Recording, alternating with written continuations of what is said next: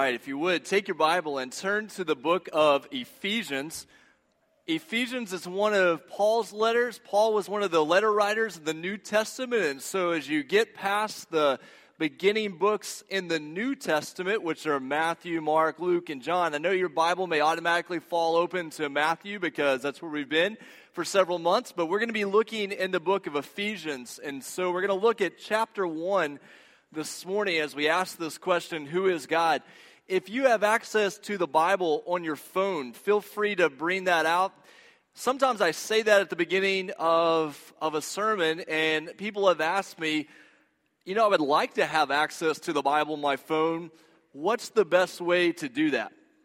The first thing would be that if you have a little flip phone, you may not have access to the Bible on your phone, okay? I hate to break it to you, but uh, part of this has to do with how recently you purchased your phone. And so we're not calling anybody out, not judging anybody, just saying that it depends on what type of phone you have.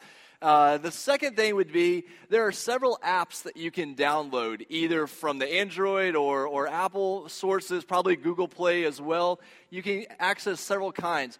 One app that's very helpful to have for the Bible is called YouVersion, Y O U version. It's also what has now become just known as the Bible app. And this app is produced by a church in Oklahoma. Uh, actually, Amanda and I lived very near the church that developed and produced this app. The good thing about this particular Bible app is that you can access many different translations through it. It doesn't, it doesn't have one translation, it has dozens of translations. Plus, you can share with your friends what you're reading. So you can set up reading plans with friends or family members to keep track of it. And you can sign up for different reading plans. If you say, I've never really read about Jesus, I just want to read about the Gospels. You can sign up for one of those reading plans, and every day it will connect you to what you need to be reading that day. So that's called the, the YouVersion Bible app. It's free. If you have a smartphone, you need to have something like that on your on your phone. The other thing I like about the YouVersion Bible app, and I've used this a lot this past week, is that you can listen. It has the Bible in audio on this app. And so as I was doing some work around the house this weekend, just listening to the Bible, accessing God's word, because you may say, you know what? Reading is just not my thing. I just don't like to read. I got through school without reading almost anything. It's just not really what I do well. Listen to God's word. The earliest believers didn't read. The Bible was written into a world in which very few people were able to read. The way they received God's word was through listening to it. And so if you have a commute to work or if you have you like to work around the yard, whatever it is, find a way that you can listen to the Bible. Uh, you'll, you'll find yourself catching things that you wouldn't have wouldn't have caught otherwise. And so I'm not plugging, I'm not on staff with that church to plug their app on the, on the phone, but just to say if you have a smartphone, you need to have a copy of God's Word on there that, that you can access. Ephesians chapter 1. We're going to start reading in verse 3. Would you stand with me in honor of reading God's Word? This is one of the most glorious, powerful, uh, mighty passages that, that you'll find. In some ways, in the original text, it was just one long sentence, the longest run on sentence you'd probably ever find. But it starts in Ephesians chapter 1, verse 3. Praise be to the God and Father of our Lord Jesus Christ, who has blessed us in the heavenly realms with every spiritual blessing in Christ. For he chose us in him before the creation of the world to be holy and blameless in his sight. In love, he predestined us to be adopted as his sons through Jesus Christ, in accordance with his pleasure and will, to the praise of his glorious grace, which he has freely given us in the one he loves. In him we have redemption through his blood, the forgiveness of sins, in accordance with the riches of God's grace that he lavished on us with all wisdom and understanding and he made known to us the mystery of his will according to his good pleasure, which he purposed in Christ, to be put into effect when the times will have reached their fulfillment, to bring all things in heaven and on earth together under one head, even Christ. In him we were also chosen having been predestined according to the plan of Him who works out everything in conformity with the purpose of His will, in order that we who were the first to hope in Christ might be for the praise of His glory. And you also were included in Christ when you heard the word of truth, the gospel of your salvation. Having believed, you were marked in Him with a seal, the promised Holy Spirit who is a deposit guaranteeing our inheritance until the redemption of those who are God's possession to the praise of his glory. Father, we thank you for your word. If we could grasp even one tenth of 1% of what is stated in that passage, of how great you are, of how you have worked in this world and in our lives, and why it matters God, it would revolutionize everything that we do. And so, Father, may you speak to us this morning, not, not in my words, but God, so that we would know your word and know clearly who you are, and that we would return worship and praise to you. And we pray this in Jesus' name. Amen. You may be seated. I've said before that one of the things that I really like about our church family is how diverse we are. Now, we recognize that that's not necessarily ethnic diversity, but we have incredible diversity in our church in terms of generational diversity. From those who are very young to those who are not quite as young but are still young at heart, we have this huge range of ages in our church. We have very diverse socioeconomic uh, population in our church. We have those who have very much in terms of worldly possessions and those who do not have as much. And one of the things that's incredible about that is that is a picture of what the early church was like. There were those who didn't have as much and those that were, had very much, and they came together and said, We're going to worship the same God because we know that everything we have comes from Him. We are very, very diverse educationally. We have people in our church that didn't make it past eighth grade in terms of schooling. And we have people in our church who have doctorate degrees and, and have had many, many different degrees, 98 degrees for all we know. But all of these different types of educational realms, we have all this diversity in our church. But there is one thing that is true of every single person here. One thing that's true. Every single person here is a theologian. Now, you may not think of yourself as a theologian, but every single person here has beliefs about God. Theology is just this combination of two words theos, God, and logos, word. It's a God word. It's expressing who God is, what God does, what He's like, why it matters. Everybody is a theologian. So this week, if you're in a conversation with someone and they ask you what you do, or they ask you about your occupation, or they ask you, you know, just tell me a little about yourself, I would dare you to lead with the line, I'm a theologian. And just kind of see what you get out of it. You know, it, it could make for good conversation. It could end the conversation right there. You never know. But it is true of every person here and every person you would ever meet that everyone who exists is a theologian. And you might say, but I don't really believe in God. I don't even know if God exists. You're still a theologian because you could tell me about that God that you don't think exists or you're not sure if he exists. We want this to be a safe place. First Baptist Church, gathered together on Sunday morning, should be a safe place for people to come whether they believe in God or not.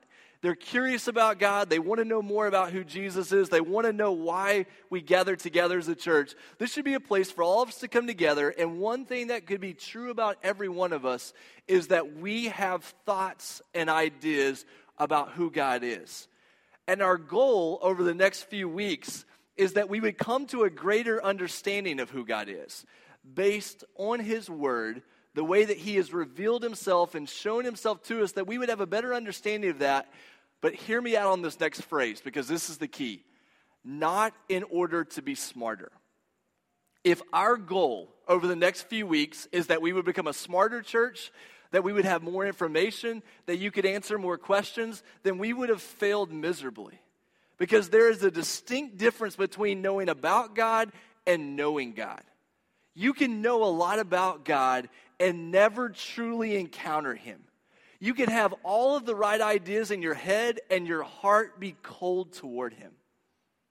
How do I know that? Because I've been there and know what it's like to have ideas about God in my head and for my heart to be cold toward Him. For many of you, you may have grown up in church. And so you heard Bible stories in Sunday school. If someone asked you if you believed in God, you would raise your hand and say, Yeah, I believe in God. But there was a time in your life that you went away from God and you're trying to find your way back to God. Who is this God? Who is it that we are searching after? Who is it that we want to know more about? Who is it that we say we believe in and we base our lives on? The result of this should not be that we're prideful. It should not be that we're smarter. It should be that it drives us to worship and it drives us to humility. Now, I had a little timing problem this week with the bulletin, and so my notes didn't make it on the back of the bulletin. But hopefully, if you got a bulletin as you came in this morning, there's a separate sheet of paper in there that includes some notes. Or you could probably, uh, if, if you didn't get access to that this morning, if you'll email me or call me, I'll send you a copy of that so you can, you can have those just for your own information and your own reading. There's some passages to look at. But there's a couple of quotes in there, uh, I believe at the top, if it, if it printed off the way I wanted to. A guy named Jonathan Martin says, Good theology will never make us smug, condescending, superior, or over against other people, but will produce a deeper empathy. And I also like this prayer from a man named Peter Marshall. This could be put on your office wall, it could be put on your wall at the house. Lord, when we are wrong, make us willing to change, and when we are right, make us easy to live with. Now, that's a motto right there. When we are wrong, make us willing to change. If I have wrong ideas about God, I need to come to a place of humility where I say, I want to know Him. I want to worship Him. I want to come before Him. And if we have right ideas about God, then Lord, make us easy to live with. Because you've known religious people who had a lot of right ideas about God, but who were impossible to be around, impossible to live with because they thought they were right. They knew they were right. They were going to make sure everybody else knew that they were right. If you were right about God, you should be known as a loving person, not a rude person. It should drive us to care for others. It should drive us to be the most humble people on earth, not the most prideful people on earth. And so, as we know doctrine, as we know about God, don't find it prideful. And the other side of this is don't find it boring. It's easy to hear the word doctrine, the word belief, the word theology, and think, you know what? I'm just not the smartest person. That's for other people. This is not really for me. Doctrine is not boring, doctrine is life shaping. Doctrine is generation forming. Doctrine is the foundation. It's those beliefs about God that form the foundation of our lives and the foundation of our church. Because hear me out on this next part. Without doctrine, without beliefs about God, what church falls into is it falls into an entertainment business.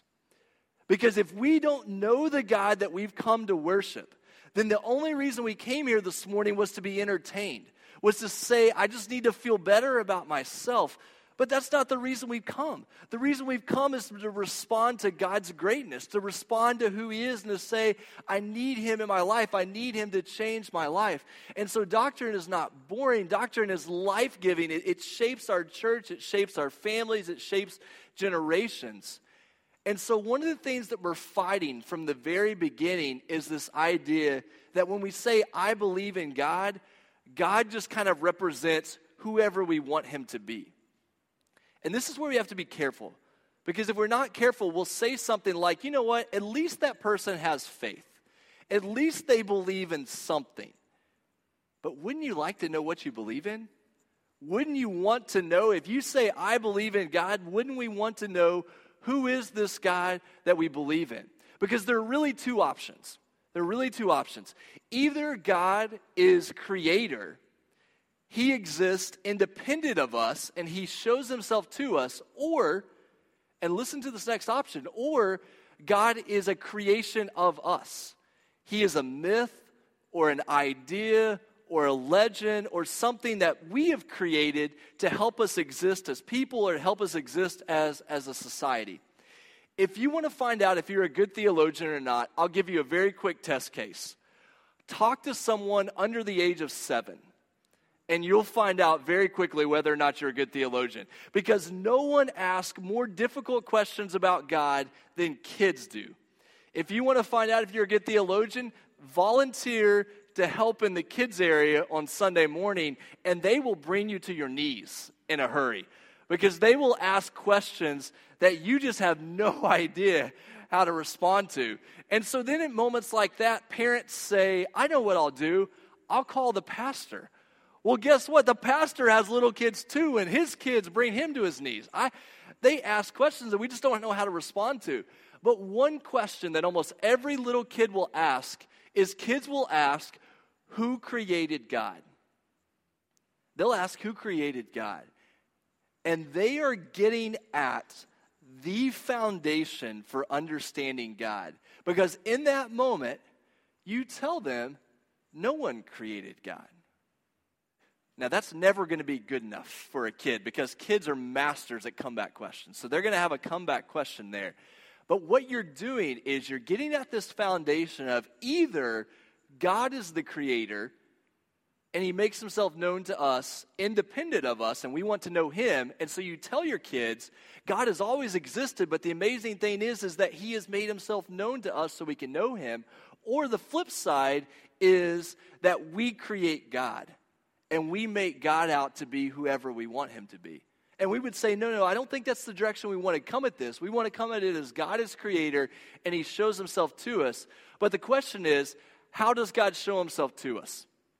He shows himself to us primarily through scripture, through his word that he has given to show himself. The other way that he shows himself to us is through the world. So, word and world through his word that he's given to us in scripture and through the world and the people and nature that he has created around us. Those are the ways that God reveals himself to us. And so over the next few weeks we want to explore what does it mean to worship this God. And there's a word that we're going to start with this week and the word is trinity. Trinity. Now, if you grew up in church, you've probably heard the word trinity one of the early church fathers said about the Trinity that if you try, try, to explain the Trinity, you'll lose your mind. If you don't believe in the Trinity, you'll lose your soul. So it's one of the two. Either you lose your mind trying to understand it, or you lose your soul because you don't believe in it. And so it becomes that, that foundational idea. What do we mean when we talk about God as Trinity? Trinity is a combination of two words tri, which is a little prefix, prefix meaning three, and unity, which means one or, or a whole. So it's one, three, three, one. It's this idea of a, of a combination between the two, meaning that there is one God. Okay, that's foundational. There is one God. God has one nature, one essence. But God exists equally and eternally as three persons. Now, don't check out on me just yet, okay? If you have a copy of the note sheet that was in your bulletin, turn it over on the back. There's one lesson about the Trinity that we want to keep in mind, and it's that almost every illustration of the Trinity will break down at some point. So people have explained God as an apple that has different parts, or they explain God as an egg that has different parts, or as the sun, there's one sun, but the sun gives off light and heat and and energy. And so you explain God in those ways. Every illustration is going to break down at some point. But this is an illustration from a man named Justin Taylor, and I found it very helpful. And it's an illustration that you can draw out for your kids, or you could draw out for your coworker on a napkin at lunch at work. It's something that's it's very basic. You'll notice there's a triangle there, and God is at the center. One God that we believe in one God in, in his nature and in his essence. And then there's Father, Son, Holy Spirit built as a triangle around there. And then notice those key words is and is not. So God is Father, God is Son, God is Holy Spirit. one God existing equally and eternally in three persons Father, Son, and Holy Spirit. But notice, the Father is not the Son, and the Son is not the Holy Spirit, and the Holy Spirit is not the Father. Each person, as a part of God, is distinct and you say, well, it's time to go home now. I'm just totally checked out. But, but we're going we're gonna push into this further because this is extremely foundational for who we are as Christians. And I want to say up front, and, and we want to be incredibly respectful at this point. The doctrine of the Trinity, one God existing as Father, Son, and Holy Spirit, is the doctrine that most fundamentally sets apart Christianity from other beliefs and other religions. Islam, Judaism, Mormonism, Jehovah's Witnesses, none of those groups will accept the Trinity as we are going to present God this morning as Father, Son, and Holy Spirit, equally and eternally existing as fully divine. So, this is not something that you can just throw away because this is a fundamental distinction of what we believe about Scripture and who we believe God is. And so, don't hear me speaking badly of Muslims or Jews or Mormons or Jehovah's Witnesses. But what we are saying very clearly is this is who we believe God is. And we want to make sure we understand that. So when we have conversations with family members, and when we have conversations with coworkers, and we have conversations with people who come to our front door, we can speak to them in a respectful but also an informed way. And not speak to them just from the head, but speak to them from the heart about who God is and why He matters in our lives.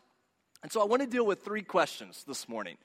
Three objections that someone would have if you walked up to someone and say, I believe that God is Trinity, that there's one God who exists eternally as Father, Son, and Holy Spirit, and they say, No, that's wrong. Here are the three objections. The first one is, Isn't that a contradiction? In other words, how can something be one and three at the same time. Doesn't that seem like a contradiction? And, and that's a good point because we are not calling you to be illogical. Having faith does not mean checking your brain at the door. When you come into church, when you gather as Christians, when you exist as a believer in God, having faith in God doesn't mean that you check your brain at the door. It doesn't mean that we accept something that's illogical. And here is how belief in God as Trinity is not a contradiction.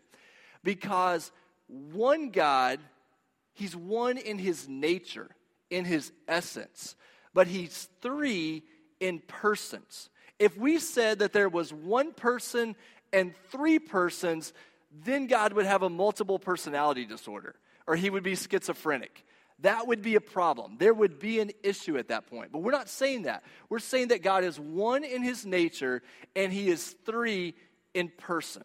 And so, one thing that we can be sure of from the beginning is that it is not a contradiction to say that you believe in the Trinity. You can be certain of that, you can be foundational of that. But what we want to know is do we find in Scripture that there is one God? And do we find in Scripture that the Father, the Son, and the Holy Spirit are God? That's what we have to find out. And so that leads us to the second objection on your notes. The second objection wasn't the Trinity made up after the New Testament? If you talk to someone who comes from a Mormon background, a Jehovah's Witness background, a Muslim background, most likely they're going to present that the doctrine of the Trinity, that God as one God existing in three persons, is a corruption of the Bible. Something that was made up by these early church councils, these people that were meeting in the 300s, 300 years after the time of Christ. It was something that's not in the New Testament that people made up at a later time. And we need to be able to deal with that objection because it's one of the most common that you'll hear about not believing in God as Trinity the response to that. And, and, one other thing that people will say they'll say, You won't find the word Trinity in the Bible. And at that point, you just say, Yeah, that's right. You won't find the word Trinity in the Bible. You're not going to find that particular term. But the question is do you find in Scripture the doctrine represented by the Trinity? That's the question. We're not, we're not saying, is this particular word found in the Bible? We're saying, when you look at Scripture, is what we are claiming to be true actually there?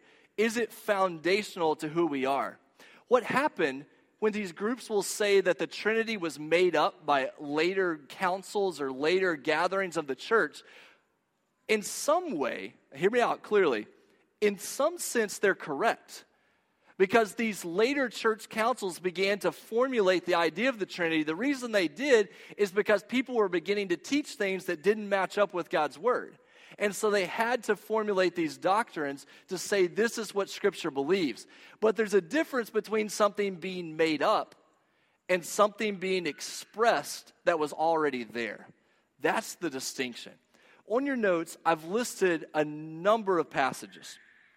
I started Matthew, they go to First John. We're not going to look at every one of those passages this morning. We're going to look at most of them over the next five or six weeks. But what I would encourage you to do is go look at these passages this week. And what you want to ask yourself is do these passages show Father, Son, and Holy Spirit to be fully God? And do these passages teach that there is one God? And if we can show that that is true in Scripture, then it forms the foundation for what we're talking about this morning. So take that note sheet. If you don't have a place to begin reading God's Word this week, but you want to practice with your smartphone and that new Bible app that you're going to download this week, then you can go and practice searching for it.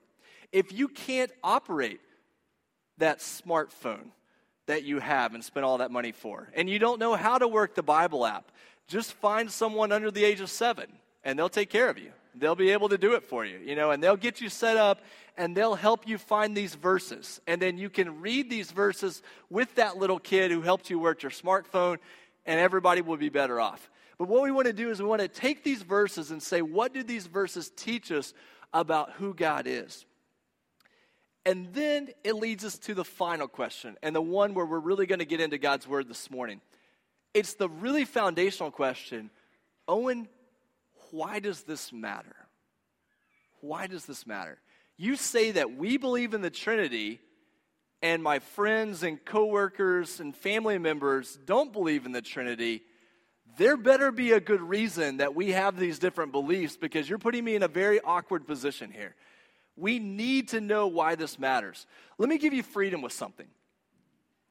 When you hear a preacher present God's word, or when you read God's word on your own as a family or at home, it is okay to ask the question, so what?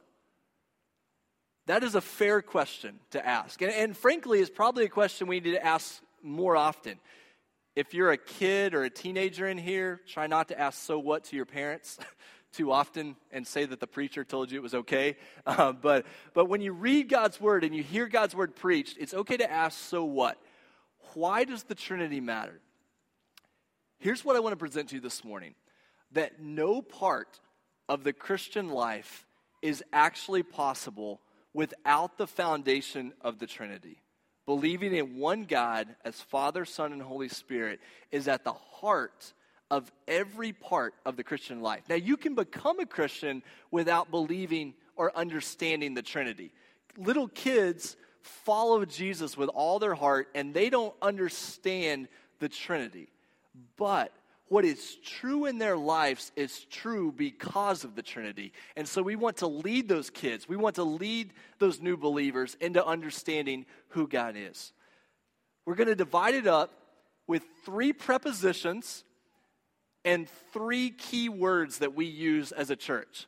If you don't know what a preposition is, you can go ask somebody who is in English class or grammar class, but there are three prepositions that help us understand the Trinity it's to, through, and by. These are on your note sheet, but it's to, through, and by. The Trinity, everything happens to the Father, through the Son, by the Holy Spirit. So we worship to the Father, through the Son by the Holy Spirit. We pray to the Father through the Son by the Holy Spirit. We talk to other people to God's plan through the message of Jesus and by the power of the Holy Spirit. To, through, and by. That helps us understand the way the Trinity works. And we have three words as our church that says we exist up, in, and by. We proclaim and display Jesus up in worship, in, he changes our lives inside out, and then out, we live outward in our faith. Up, in, out. If I get that correct. Because otherwise, I've already confused everybody. But it's on your notes. That's why you get the note sheet, is to be able to go back and look at these things. Here's what I want us to do. Let's jump into three passages of Scripture that help us to understand this. Ephesians chapter 1. If you still have your Bible open to Ephesians chapter 1, or you can open your phone back up, I want us to look at this passage again and see the way that the Trinity, this idea of God as Father, Son, and Holy Spirit, helps us to understand the idea of being a worshiper. Verse 3 says, Praise, praise be. Your, your translation might say, blessed be or blessed be. It's, it's, it's a word in the New Testament for worship. Praise be to the God and Father of our Lord Jesus Christ. You see all this Trinity language starting to happen there referring to God, Father, Christ as Son, who has blessed us. Interesting way the, that the scripture works here. The word for praise and the word for bless there, that are both in red on the screen, come from the same root word. They're, they're essentially the same word. So God has blessed us, and we return that to Him as a blessing. We have been blessed, and so we bless. He has done good things for us, and so we worship him. But notice how that happens. It says, He has blessed us in the heavenly realms, meaning every blessing that we receive from God is not a material thing. Creflo Dollar has made the news lately about this big airplane that he's going to purchase for, for his ministry. We don't have an airplane here at First Baptist because we believe that not every good blessing is a material blessing. It says that we are blessed in the heavenly realms with every spiritual blessing in Christ. That word spiritual there is interesting because you might imagine it's connected to the same word that we would use for the Holy Spirit. So, what it looks like Paul is doing at the beginning of Ephesians is he is giving us a word for worship, a word for praise. He's connecting that praise to God, and he says that that praise to God happens through the Father, the Son, and the Holy Spirit. To the Father, through the Son, by the Holy Spirit. Then look down at the end of that passage in verse 13. If you skip down to verse 13 there, you're going to start seeing some of these same concepts coming back around at the end here. And you also were included in Christ when you heard the word of truth the gospel of your salvation. Gospel is just a fancy word for good news. So when you believe in Jesus, when you turn to Him and you're saved, you are included in Christ. You become a part of the body of Christ. And then it says, having believed, you were marked in Him with a seal. The promised who? Holy Spirit who is a deposit guaranteeing our inheritance until the redemption of those who are God's possession. And then notice that last phrase there to the praise of his glory. That word for praise is not the same word for praise at the beginning of the passage, but they're both concepts of worship. And so, what we see here in Ephesians 1 is when we talk about this idea of the Trinity, Paul is grounding the doctrine of the Trinity in worship. And so, why does it matter that you believe in the Trinity? Is because knowing God is Trinity makes us into passionate worshipers. And that is the result, that is the goal, is that we would be passionate worshipers.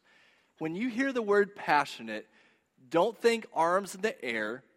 Don't think the person that sings the loudest. There are many of you that come here on Sunday morning and you sing with your arms to your side, you may not visibly look like you're engaged, but your heart is completely here. your heart is completely engaged. If we're not careful, we'll judge the integrity of someone's worship by how they raise their hands or how loudly they sing or what their face looks like.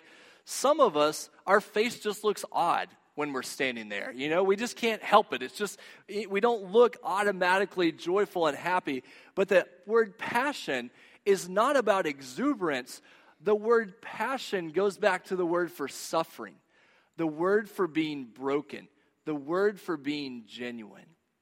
And when we understand who God is as Father, Son, and Holy Spirit, the result of that is we will come here not to be entertained, but we will come here in awe of who God is. If you come on Sunday morning and you are most concerned about what type of songs will be sung, or you are most concerned about what you will get out of the worship service, we've come for the wrong reason. If we understand God as Trinity, we come not to be entertained, but to give ourselves to Him because of who He is. We come for the purpose of being a passionate, passionate worshiper. Turn over your Bible to the book of Titus. These verses will be on the screen as well. If you're looking for Titus, you have to turn over to the right a little bit. You're going to go through some of Paul's letters. We're going to look at these next two passages in, in just an overview, quick format. But, but I want you to see again this idea. We're looking over at Titus chapter 3. And like I said, the verses will be on the screen as well. But if you want to look at your copy of the Bible in front of you, Titus chapter 3, verse 4.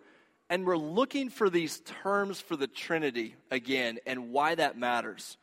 Titus chapter 3, verse 4 when the kindness and love of God our Savior appeared, He saved us, not because of righteous things we had done, but because of His mercy.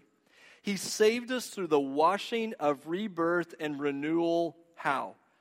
By the Holy Spirit, whom He poured out on us generously. How? Through Jesus Christ, our Savior. I wasn't making up those prepositions earlier. Scripture matches to God through Christ by the Holy Spirit.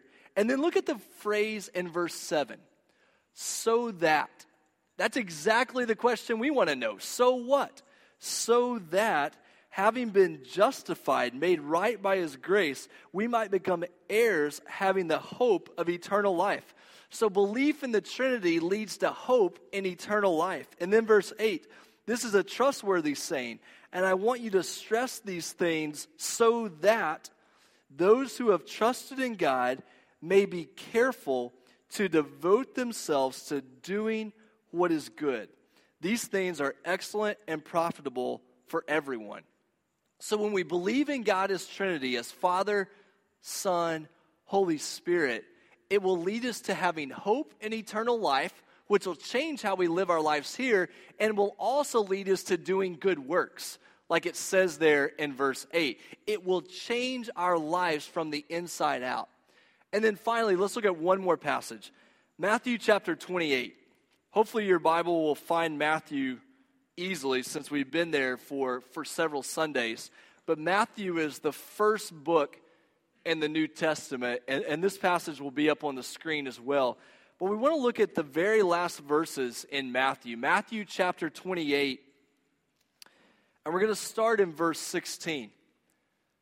And so when we believe in God as Trinity, it makes us passionate worshipers, transformed disciples, and humble missionaries. We will go out on the basis of the Trinity. Verse 16 in Matthew 28. Then the eleven disciples went to Galilee, to the mountain where Jesus had told them to go. When they saw him, they worshiped him, but some doubted. Then Jesus came to them and said, All authority in heaven and on earth has been given to me. Therefore, this is the so what. Therefore, go and make disciples of all nations, baptizing them. And look what comes next in the name of the Father and of the Son and of the Holy Spirit, and teaching them to obey everything I have commanded you. And surely I am with you always to the very end of the age. The way that missions works, the way that we live our lives, wherever you live, wherever you work, wherever you play, is that God has a plan for you, and that plan happens through Jesus Christ.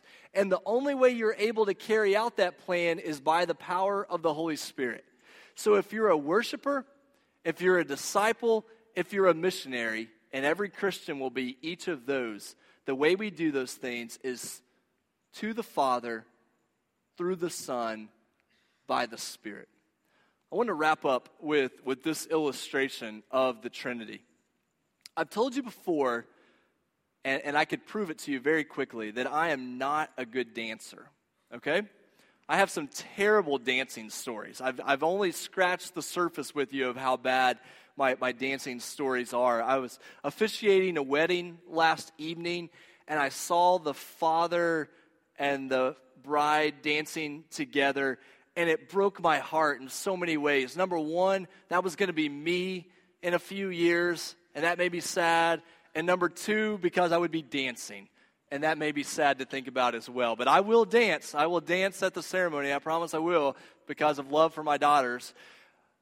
Dancing, throughout the history of the church, dancing has been one of the most powerful illustrations of the Trinity. That in dancing, you have to work in perfect harmony, moving together, each person playing a different role, but each person dancing the same dance. And so, theologians who you would not think of as being good dancers actually use dancing as one of the ways to explain God as Father, Son, and Holy Spirit, each moving in different ways, but each dancing and moving for the same purpose. And when you think about dancing, one of the words that should come to mind, other than awkward, is the word joy.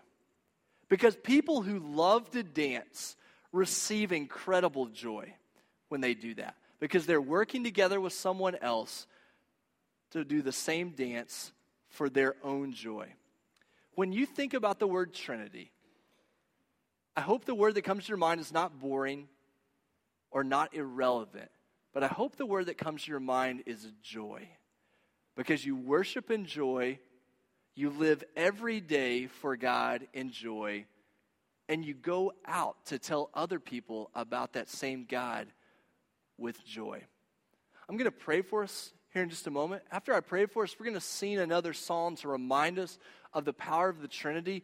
During that song, if I can pray for you, if you say, you know what, I want to be a part of a church where they're seeking to know who God is, I would love to talk to you about that. However, God is working in your life, we'll have a chance to respond. Let me pray for us, and then we're going to sing that song together one more time.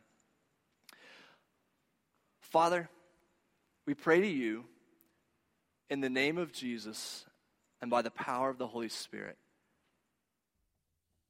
God, I pray that over the next few weeks, over the next years of our lives, that you would make us into passionate worshipers and transform disciples and humble missionaries. God, that we would know you and that we would not come to church to be entertained. We would not come because it's just a ritual that we do. God, we would come because we are absolutely overwhelmed with who you are and how you work in this world.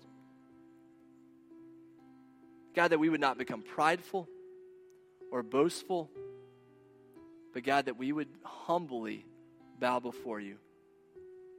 God, we believe in you and we worship you and we thank you for your grace.